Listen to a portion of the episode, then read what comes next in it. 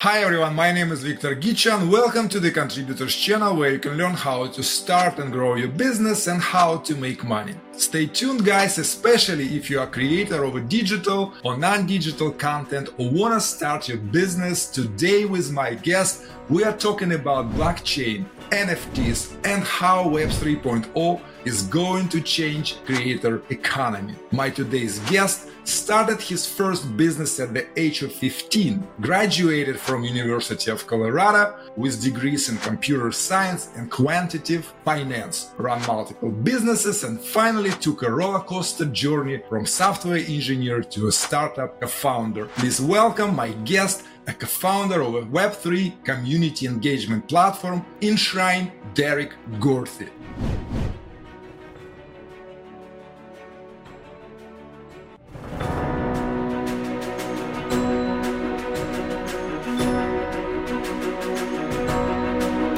Thanks so much for coming on the Contributors channel. Yeah, thank you so much, Victor. Did I say Enshrine correctly? Yeah, all of that was perfect. Good. Okay. So in your bio, you mentioned that you can explain complex concept in five different ways, which mm-hmm. means you can make it simple. I would like to ask you if you can explain for our viewers who is not familiar with the term yet, what is Web 3.0? Yeah, definitely. So Web 3.0 is just a blanket term for decentralized technology technologies. So if you've heard the terms, you know, blockchains, crypto, NFTs, Web3 is just the term that encompasses all of that. And essentially the only difference between Web2, which is the internet that most people use today, you know, think of your big social media platforms, your other major sites. The difference in Web3 is that instead of having everything centralized under that single company, Web3 platforms are basically just distributed. So there's usually not a central holder of power in whatever that application application And it depends on, you know, multiple people, multiple computers doing all of these validations. So it can be uh, more uh, trustless, I guess is like the technical term, but you don't have to rely on a single person to do something that's verified by multiple parties. Oh, this is very simple explanation. Thank you, Derek. I think it's clear now. And before we're talking about how NFTs are going to change the world, could you say it in plain English? What exactly are NFTs and why should I care about them? Sure, definitely. So, an NFT,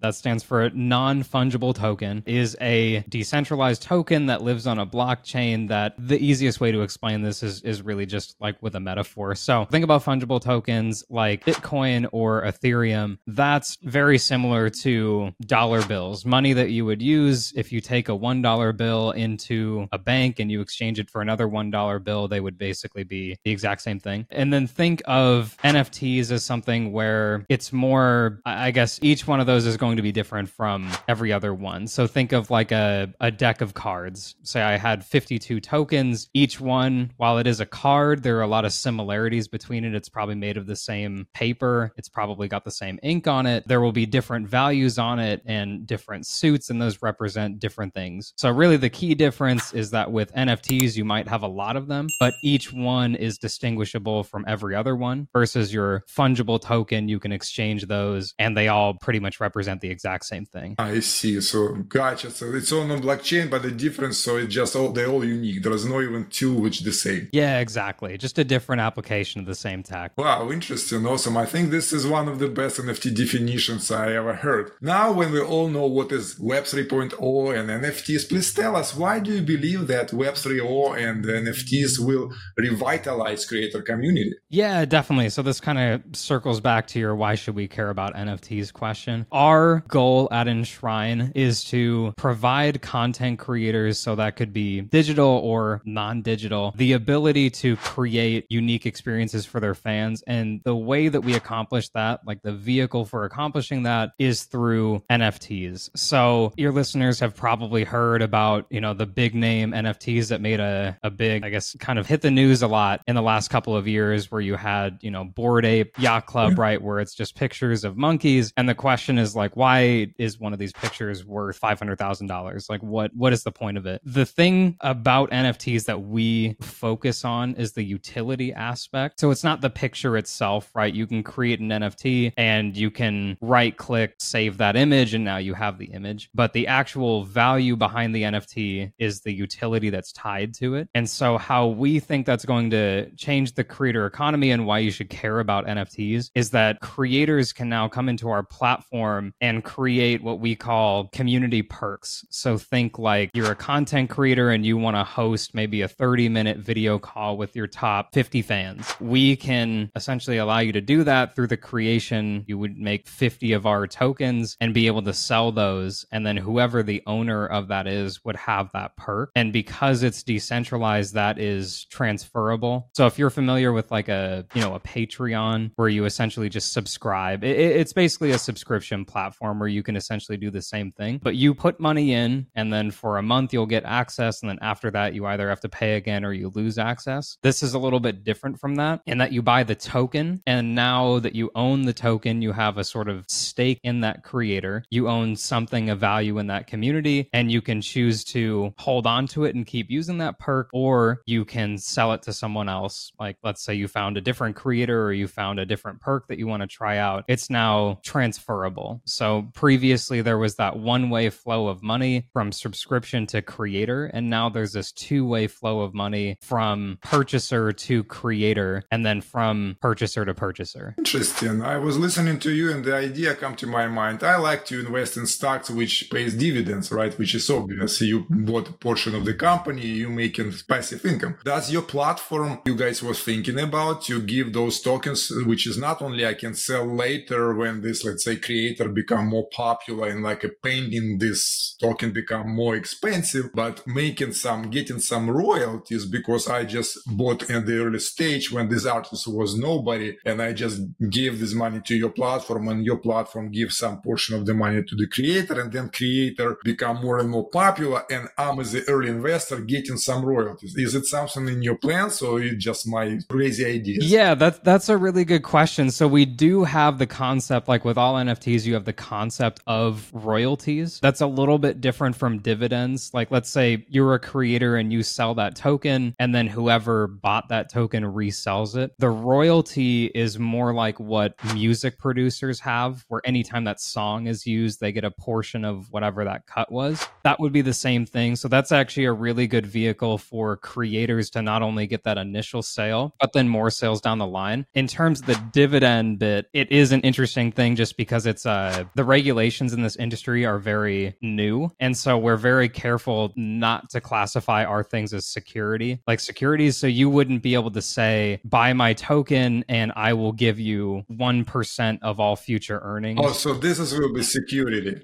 Oh, I see. And so you can sell something that has value, like a perk, like time on a call with me might be valuable to you, but there's no dollar amount. There's no distribution of funds there. So that's it, yeah, it, it's it's pretty tricky because it's so new. And some sites will say that you can tie that utility there, but that's a really quick way to get investigated by the SEC for selling, you know, unlicensed securities. So yeah, we're very careful about that. But if you think of like, you know, not tangible value, but value that you have in that token, absolutely. And if you buy into a creator when they're, you know, there's only like a hundred fans or something, and then they blow up to a million fans, their token's going to be worth a lot more, and you can probably resell that for a lot more. But you just can't tie, you know, actual money to that token or distributions of money to that token. Right. Okay. Wonderful. So let's say you're right, and within next ten years, content creator will own their financial relationships with the fans. Right. Now, a big question for you: What's going to happen to YouTube, Spotify, TikTok, and Instagram? Those guys who right now own those relationships. Yeah, definitely. So I think that there is there's kind of a misconception with a lot of people when they think about Web3. It is like, you know, we're we're very idealistic, right? We want to see everything go decentralized so the power is kind of in the hands of the people. We see a world where these Web2 companies like YouTube, like Spotify can coexist with Web3 companies that create those tokens. And and I mean, YouTube is a very good content hosting platform. They're very good at serving ads. I think the only difference is that they have a little bit less power. So, content creators that are, let's say, entirely on Spotify aren't 100% dependent on them now. Now, maybe they're 30% dependent. So, Spotify still exists. You still get the music from there, but fans can have that, like you said, that direct financial relationship with their creators. And creators will be less dependent on these large platforms to distribute, you know, ad share or in Spotify's case, like shares of number of streams or things like that. So they will coexist, you think, right? I, I think so. I, I would say at least in the next like five, ten years, you know, YouTube's not going anywhere. It's it's a huge platform. But certainly there's going to be more proliferation of Web3 technologies. And, and I think the strategy that we're really going for is figuring out how to bridge that gap and not make people have that shift from Web 2 to Web 3, but see the value in Web 3 by how it can kind of interlink with these Web 2 platforms. Oh, okay, thank you for sharing this with us. And addition, I must ask, speaking of blockchain technologies and cryptocurrencies, do you hold Bitcoins or any other cryptocurrencies? Um, I hold a couple of currencies. So the big ones like uh, Bitcoin, Ethereum. I'm pretty bullish on uh, Polygon, if you've heard it. The token's Matic. We'll see actually how that pans out when ETH does their merge finally, and we'll see if Polygon is still a viable candidate. And there are a couple of other smaller coins in there, but yeah, definitely I have, I want to say like roughly 10% of my overall portfolio in crypto, which is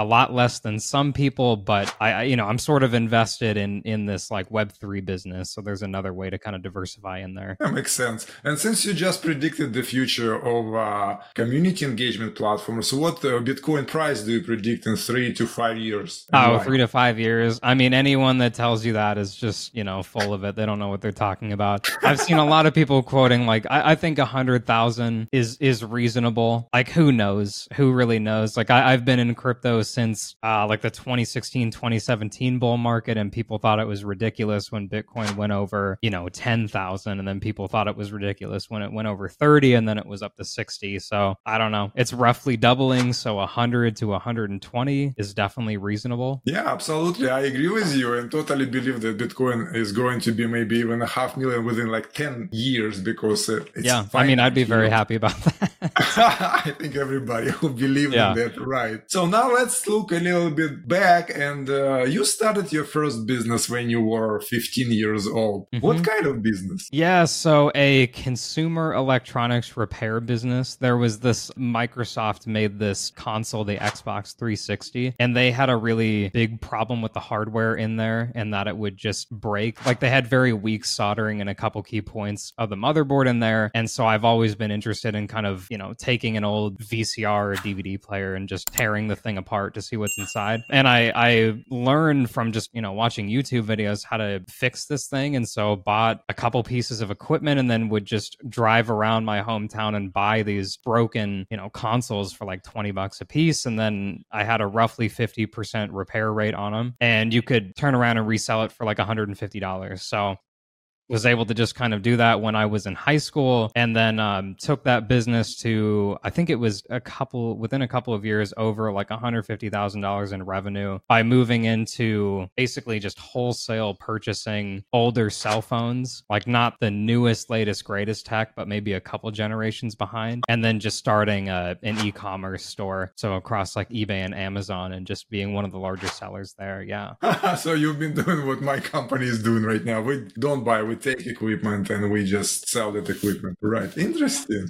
Yeah, so I'll, i used to be a software developer myself, and after a year and a half of writing code, I started a software business. To do that, I had to go through a lot of twists and turns and learn a lot. You started as software engineer too. What have you learned from starting a business? Yeah, uh, what have I learned? I think you kind of take for granted everything that goes into actually building the company and forming the team. So on the project right now, I initially came in as a software engineer and then realized that I was going to provide a lot more value. Like there are several members of the team that have, you know, 25, 30 years of experience in the field and that I can just provide a lot more value running sort of the business side of things. So developing the strategy plan, reaching out when we needed new developers to kind of reach out and interview them, running user experience tests, like everything that's not the actual development. And so probably the biggest lesson was just there's a lot to a software business that you don't really think about if you're a developer because you're kind of given a role, you're given a set of tasks, and then everything else happens behind the scene, but you don't really know what's happening behind the scene. And it's just a lot of miscellaneous work. You know, like there's a lot of work that goes into, I'm sure you had to deal with this, like the legal side. You know, you've got to work with lawyers to come up with contracts with your privacy policy, your terms, all of these things. And we're dealing with content. So there's a lot of things that go into making sure, like with DMCA is The a big thing in our space. Exactly. right. Like you have Right, to really right. cover yourself there and make sure that all across your platform it's designed. So, and that's just the legal side. And then there's the finance side, the accounting side, right? There's just like so many aspects to it. So, probably just like you don't know what you don't know. And there's a lot of miscellaneous work that needs to get done to set up those developers for success. But it's more fun just writing code, right? No, it definitely is. It's simpler for sure. I mean, it's it's not simpler. It's it's difficult. It's difficult in its own way, I guess. Yeah, so you never get bored. You always have something to think about. oh, I've always got like five completely separate things I've got to be handling on on that side of the business. right. I believe there's a bunch of people who watching this interview dreaming about starting their own business. Yeah. What advice do you have for someone bootstrapping a business? Yeah, for sure. There are a lot of free resources out there for just the minimum amount of stuff that you need to get done. So if it's a software business, it's going to be easier than, you know, in the e-commerce space, you have to worry about inventory and where you're going to house all this stuff, where you're going to sell it, how you're going to ship it. With software, it's really more about who are the customers, what problem are you going to solve and who's the team to solve that. And there's more within there, but I mean that's really the gist of what you need to get started. So a lot of free resources on developing the actual business. So like very cheap, very easy to start an LLC if you have a couple of partners. I think we had less than like $500 in startup expenses for everything from starting the LLC to getting a bank account to setting up, up all the very basic things. And then, you know, from there, finding your customer base is going to be very niche to, you know, whatever your experience is, whoever you're going after. So I don't know if I can give broad experience there. But if you're bootstrapping, you probably need a lot less cash than you think that you do, unless you've got a big projected advertising expense. And really, the biggest cost is just going to be your time. So utilize those free resources. Don't be afraid to just create the business. It's really not that big of an investment if the idea is good. And then, yeah, just get started. Like you can do a lot without spending money, like reaching out to people on LinkedIn that are going to be your potential customers. That's free. Like try and connect with them, try and see if the thing that you're building is actually going to suit their needs, and just start prototyping the thing early and involving your customer from sort of day one. Yeah, I agree with you. I think it's the biggest misconception what stops people from starting the business is that they need money to start the business. Mm-hmm. You need just good idea and just start it as a side hustle by keeping your job until it get to the some point so it can be your full time. Yeah, exactly. Yeah, and you yeah, that's that's I think the other misconception is like you don't need venture capital money day one. Like some people do that. I think Adam Neumann's in the news, right? The the WeWork guy for raising three hundred fifty million dollars for an idea, um, which that's one way to go about it. Genius. Who could, right? Yeah, I so mean, like- just for idea. Yeah, if you can raise 350 million, good on you. But, you know, the vast majority of people you don't need to raise day one. You need maybe a few thousand dollars between your founders and just create that idea. Like AWS and I know Azure, they give a lot of free credits for startups. And the bar is very low for that. So you can have basically, you know, no hosting fees for several months and just go build the thing and involve that customer. And if there are customers that are interested and you think you need money at that point, uh, you can probably find someone that'll give you some amount of money for that. Like if you found a customer that's going to solve a need. That's for sure. Most of the MVPs that need to be created doesn't require any money, just your time and the experience yours or your partners or hired developer just make this MVP. Yeah, exactly. Thank you, Derek, for coming on the Contributor Show and sharing your vision of our future and your insights. I hope our viewers walk away having learned something new. Awesome. Thank you so much for having me, Victor. I hope this video was helpful. And if you have any questions, leave a comment below. Guys, look, if you're a creator or you want to become one and join Web3 community or engagement platform Enshrine, link is in the description below. If you like this video, please like and share, subscribe, and hit the bell below to be notified about my new videos. Thanks for watching. Stay healthy, stay wealthy, stay tuned.